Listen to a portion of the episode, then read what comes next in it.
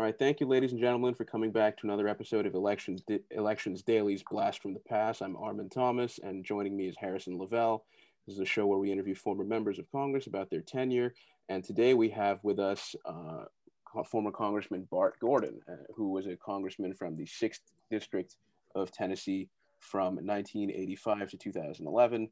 Uh, Bart Gordon was previously the executive director of the Tennessee Democratic Party and was the chair of the House Science Committee uh, for his last couple of years. So, uh, Congressman Gordon, thank you very much for being with us today. Sure, man. Glad to be with you. All right, Harrison, you want to take it away? Yeah, sure. So, very honored to have you on, Congressman Gordon. So, my first question for you today is uh, what inspired you to run for the House? Uh, and how did that inspiration continue to drive you throughout your tenure in, in Congress? Well, as I was growing up, uh, I spent a lot of time with my grandfather, who was sort of what you would call, I guess, a local politician. He was on the um, the local uh, elect, um, rather education uh, board. He was a member of the local county commission, and it was through him that I saw his really commitment to the community. He helped start the rural electrification in, in Rutherford County, and he just was very committed to his community. And I think that that sort of, you know, flowed to me. And then when I was a senior in high school, I worked uh, in a, uh, a friend's congressional campaign, John Bragg. Uh, he was not successful, but that's when I realized that I thought Congress was the highest office that someone like me, with no big family name, no, you know, no money, uh, could achieve uh, just by hard work. And so that was my goal. I was 18 years old. And for the next 17 years, that was my really sole goal uh, through college and law school and, and, and other things. Um, fortunately, that worked out. And in 1984, I was elected. And um, it was a dream come true. And I love my, my term uh, in Congress. And it really was a place that, that I could help my community. And it was really, it was fun to have the hundreds of open meetings and get to meet people across the district and what their concerns were and, and how I could help them. Uh, it just very rewarding. Great, thank you. Yeah, so uh, why don't I ask my first question? So uh, I believe back in 19, 1992, that was the first time you had, you know, a somewhat serious Republican opponent, who is now, I believe, Senator Marsha Blackburn. Um, so I was wondering, what was that race like, um, and you know, how did that race shape your uh, relationship with now Senator Blackburn, then Congresswoman Blackburn in Congress? Well, actually, Marsha did me a big favor. Um, I, I, did have a both a serious Democratic and Republican opponent in 84 when I first ran. But as you pointed out, really was not much of, a, of, a, of an opponent since then. But in 92, uh, Marsha was the, I think she was like a fashion coordinator for either Cain-Sloan's or Castner Knott's, one of the department stores there in Nashville, and really did not have what you might call a political base. She was very smart. She was was energetic and very committed, but didn't have, you know, again, what you would call a political base. And she, um, you know, almost beat me at that time. Um, and it was my wake up call uh, to, as I was going through the campaign, to really see and understand that there was this anti incumbency uh, feeling that was built up. And I remember um, in the last two or three weeks of the campaign, my pollster said, you know, this is tough race and you, you need to spend, I, these were his words, spend all the money you have in the bank to bury her. And I said, you know, this is just the front end of the wave. 94 is going to be even tougher. And so I'm going to save all the money, you know, that I can. And we, so we had a heads up and we spent the next two years preparing. And in 94, uh, I only won by a few hundred votes, and I'm sure that I would have lost if it hadn't been for Marsha's wake-up call. So I'm, you know, grateful for her uh, to have done that. And, and one thing that's sort of interesting, uh, if you ever want to do a trivia, um, I don't think any other member, I'll say, who is the only member of Congress that served with two members at the same time that they had beaten in earlier congressional elections? Answer is Bart Gordon. In 1984, I beat um, uh, Lincoln Davis in the in the uh, Democratic primary. Uh, he later was elected from a different district. Then beat Marsha in '92. She was elected from a district from a different district. So at one time, all three of us were there in Congress together. Nice. Uh, Harris, you want to go? Interesting. Yeah, sure. So my second question for you uh, actually pertains to 2010 when you decided to retire. And my question is, did you ever consider running for reelection in 2010? And if so, how would you have attempted to counter the Republican campaign message that swept the nation that year and resulted in many flips and countless House races against the Democrats? Well, you know, I, I had a pretty good antenna. Uh, in 1994, there were, I think, 36 Democratic members of Congress got beaten. 18 retired because they knew, you know, that things were coming along. And I felt that same kind of wave coming in 2010. Um, and, and, you know, it's debatable. I think that I would have been reelected. I, most folks, I think, would agree with that simply because of the strong commitment that I had from the district and all the open meetings. However, I realized, just like in 94, the Democrats were going to lose the majority. And it wasn't that bad in 94 because, you know, I was a junior member. But in 2010, you know, I, I, was a committee chairman. I was a senior member of Energy Commerce. I was passing legislation. I was really, you know, in many ways, uh, you know, one of the, the major movers in Congress. And I didn't want to then go from that to just the ranking member or just, you know, um, somebody throwing rocks. Um, that was not the way I am. I wanted to be something constructive. So I didn't want to go to the minority. And it was, you know, I love what I did, but it was time to move on. Thank you. Yeah, that's a that, that that's a very uh, well thought out answer. Yeah. So I want to ask you now. So as the chair of the House Science Committee, you were a leading promoter of the space program and NASA. So with your experience and expertise in this field, uh, what is your view on recent, you know, policy adjustments that have been made in in space, especially, you know, the new space force that's now a thing? You, you know, in all honesty, I mean, I, I have not followed that all that closely, although I think it is um, inevitable that space will be a new uh, frontier uh, in, um, I hate to say war, but conflicts, and certainly in our national defense. Um, Jim Cooper, Congressman Jim Cooper from Nashville, played a major role in, in, I think, the legislation around the Space Force, and I think he will continue to.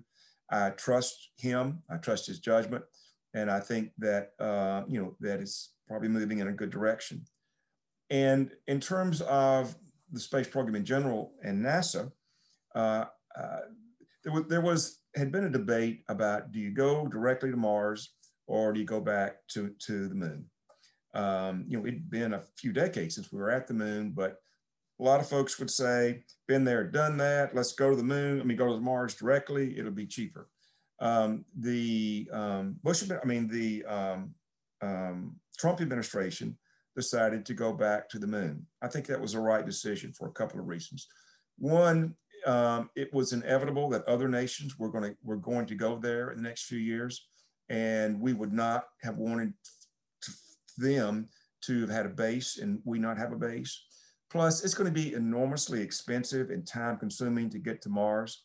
And I don't think the public was ready to spend that kind of money and wait that long. So I think going uh, to the moon for it, you know, that base itself and then, then launching to Mars later is a better thing. Although I do think the Trump administration had a, had a very unrealistic time frame on it.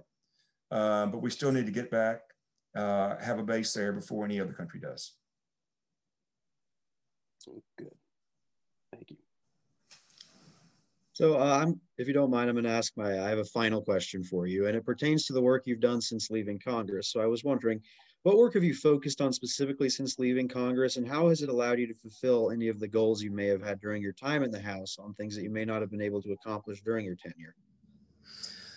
Well, I was um, uh, someone that thought that the transatlantic relationship was very important, both for national security and economic security. And so I had, uh, I was a member of something called the NATO Parliamentary Assembly while in Congress. I was a member of the US EU Parliamentary Dialogue.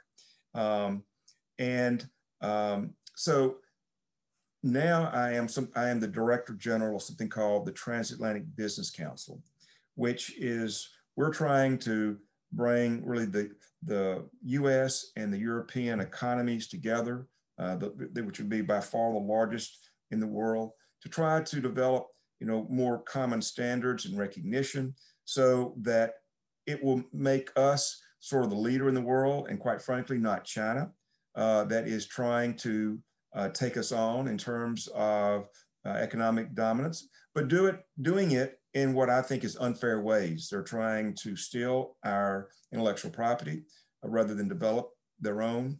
Uh, they're trying to use uh, both, um, you know, I won't, I won't say slave labor, but they're certainly use forced labor to keep wages down. And if we're going to keep our standard of living higher, then we need to have those type of higher type of standards. You know, right now in the world, uh, I forgot, I should know there are about 6 billion people. Half of those make less than $2 a day. Uh, and so, you know, you're able to either compete on low wages or you're able to compete on higher efficiencies and technology. I want to have higher wages and have us compete on a higher scale. Well, and also I'm, I'm on the board of uh, directors for the former members of Congress Association. It's an opportunity uh, for me to work with the former members. To, we have a lot of uh, programs on civility. We have something called campus, or rather Congress to campus, where we take a Democrat and Republican and we go to various college campuses to discuss what we did and demonstrate really it's almost post Congress how Democrats and Republicans can work together uh, to get things uh, done.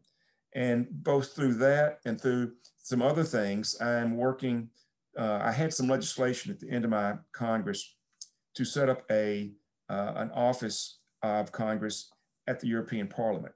They've done that here. European Parliament has an office in Washington, as well as the European Commission.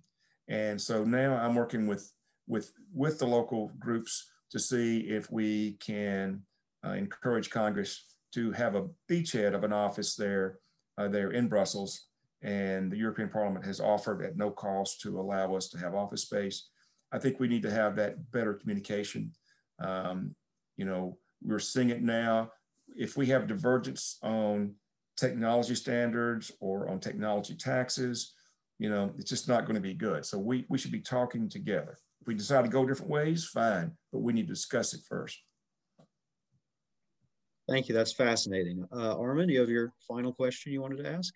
Yeah, yeah, absolutely. So, uh, Congressman Gordon, you come from a very rural and conservative district, but you do follow in the footsteps of climate luminaries like Al Gore, and you have worked with liberal members of Congress like Ed Markey on various pieces of energy and climate policy. So, from your experience, you know, because a lot of people don't usually put rural voters and you know climate change uh, awareness in the same sentence uh, especially where i come from. From your experience what is the best way to sell effective climate policy to rural voters and to conservative voters in general? Well when i was chairman of the science space and technology committee i passed i think it, it was 151 bills and resolutions.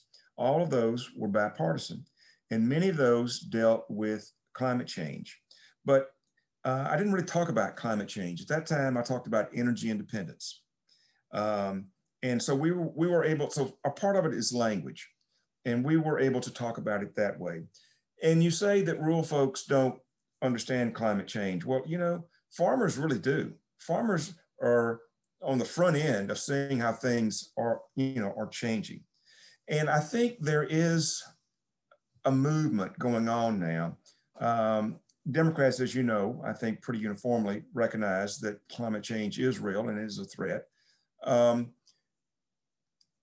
many Republicans don't want to say that man activities have anything to do with it, but they are starting now to at least say that climate change is real. And so I don't want to I don't want to have to debate them about you know, again, whether it's human activities or not, as long as they believe climate change is real and we should do something about it, then fine. You know, let's let's let's deal with those things that we can agree upon. And also, what I'm seeing now is that within the business community, there is a recognition that, again, climate change is real, climate change is a threat. And um, they, for two reasons, want to be involved. One, because they need some type of certainty. Um, if you're going to deal with climate change over a period of time, it's going to have to be some, you know, whether it's regulations or whatever, but they're going to, like, uh, for example, the um, uh, increased mileage of automobiles. Um, I think, you know, all the automobile makers recognize that needs to be done, but they want certainty. And, and they want, and so they're willing to say, yes, climate change is real. Yes, we need to have a better mileage, but we want to have it on a time frame that's realistic and that again gives us certainty. So you're seeing that in industries. Uh, and you're also seeing, I think, from the business standpoint, that particularly younger folks are saying, hey, what are you doing, you know, business X about it? If you're not, I'm not going to buy your soap, you know, if business B over there is, is, is more sympathetic to, uh, to sustainability. So they're recognizing that it's, it's good for business. Uh, and so that helps us also to go to some of the Republicans and others that have been hard to bring along. So some of it, you know, is is language. My objective is getting something done, not embarrassing anyone, trying to find common denominators and moving forward. And so if we have to deal with the language, that's perfectly fine with me. All right. Uh, thank you, Congressman Gordon, for that. Uh, Harrison, you got any final thoughts? Uh, I just actually had a little extra extra question because we asked, uh, we interviewed Lincoln Davis uh, not long ago, and we asked about his first congressional race when he ran against you in the primary, uh, and he talked about the very cordial and mutually respectful relationship you guys developed later in Congress. So I was just wondering if you could tell us anything about your relationship with Lincoln Davis while you two served in Congress together. Well, we had a we had a great relationship. We had our districts were next to each other. They were very similar. Uh, he was a hoot to be around, and so you know we had fun, you know, talking with each other. Uh, and we were, you know, again within the Democratic caucus. So, uh, and uh, you know, interestingly, I guess you might say that I was a big help in trying to, uh, when redistricting time came, to help create a district that allowed Lincoln uh, to, to, to run and to win. He was really a, a, good public servant and someone who cared about his district. So uh, it was fun being with Lincoln. So I have a question. Harrison, Absolutely. where are you? When I say where, where, where is your background? Uh, it's a place called Washington Rock near it's in my home county in New Jersey in Somerset County. And it's uh, basically it's a big over Revolutionary War overlook and you can see the skyline of New York City from it. Yeah. Have you been down to Lookout Mountain? It's sort of like Lookout Mountain in Chattanooga. I did. I used to live in Tennessee, so we did it. Actually, we did a camp out camping trip there when I was younger because we lived there when I was. I wouldn't say that Chattanooga is quite the same view as New York City, but still, it's uh. No, it's beautiful. I know what you mean. Thank you so much uh, for watching this episode of Blast from the Past. We are honored to have former Tennessee Congressman Bart Gordon joining us. Uh, so thank you. Armin, anything else? No, yeah. Once again, thank you very much, Congressman Gordon, for doing this.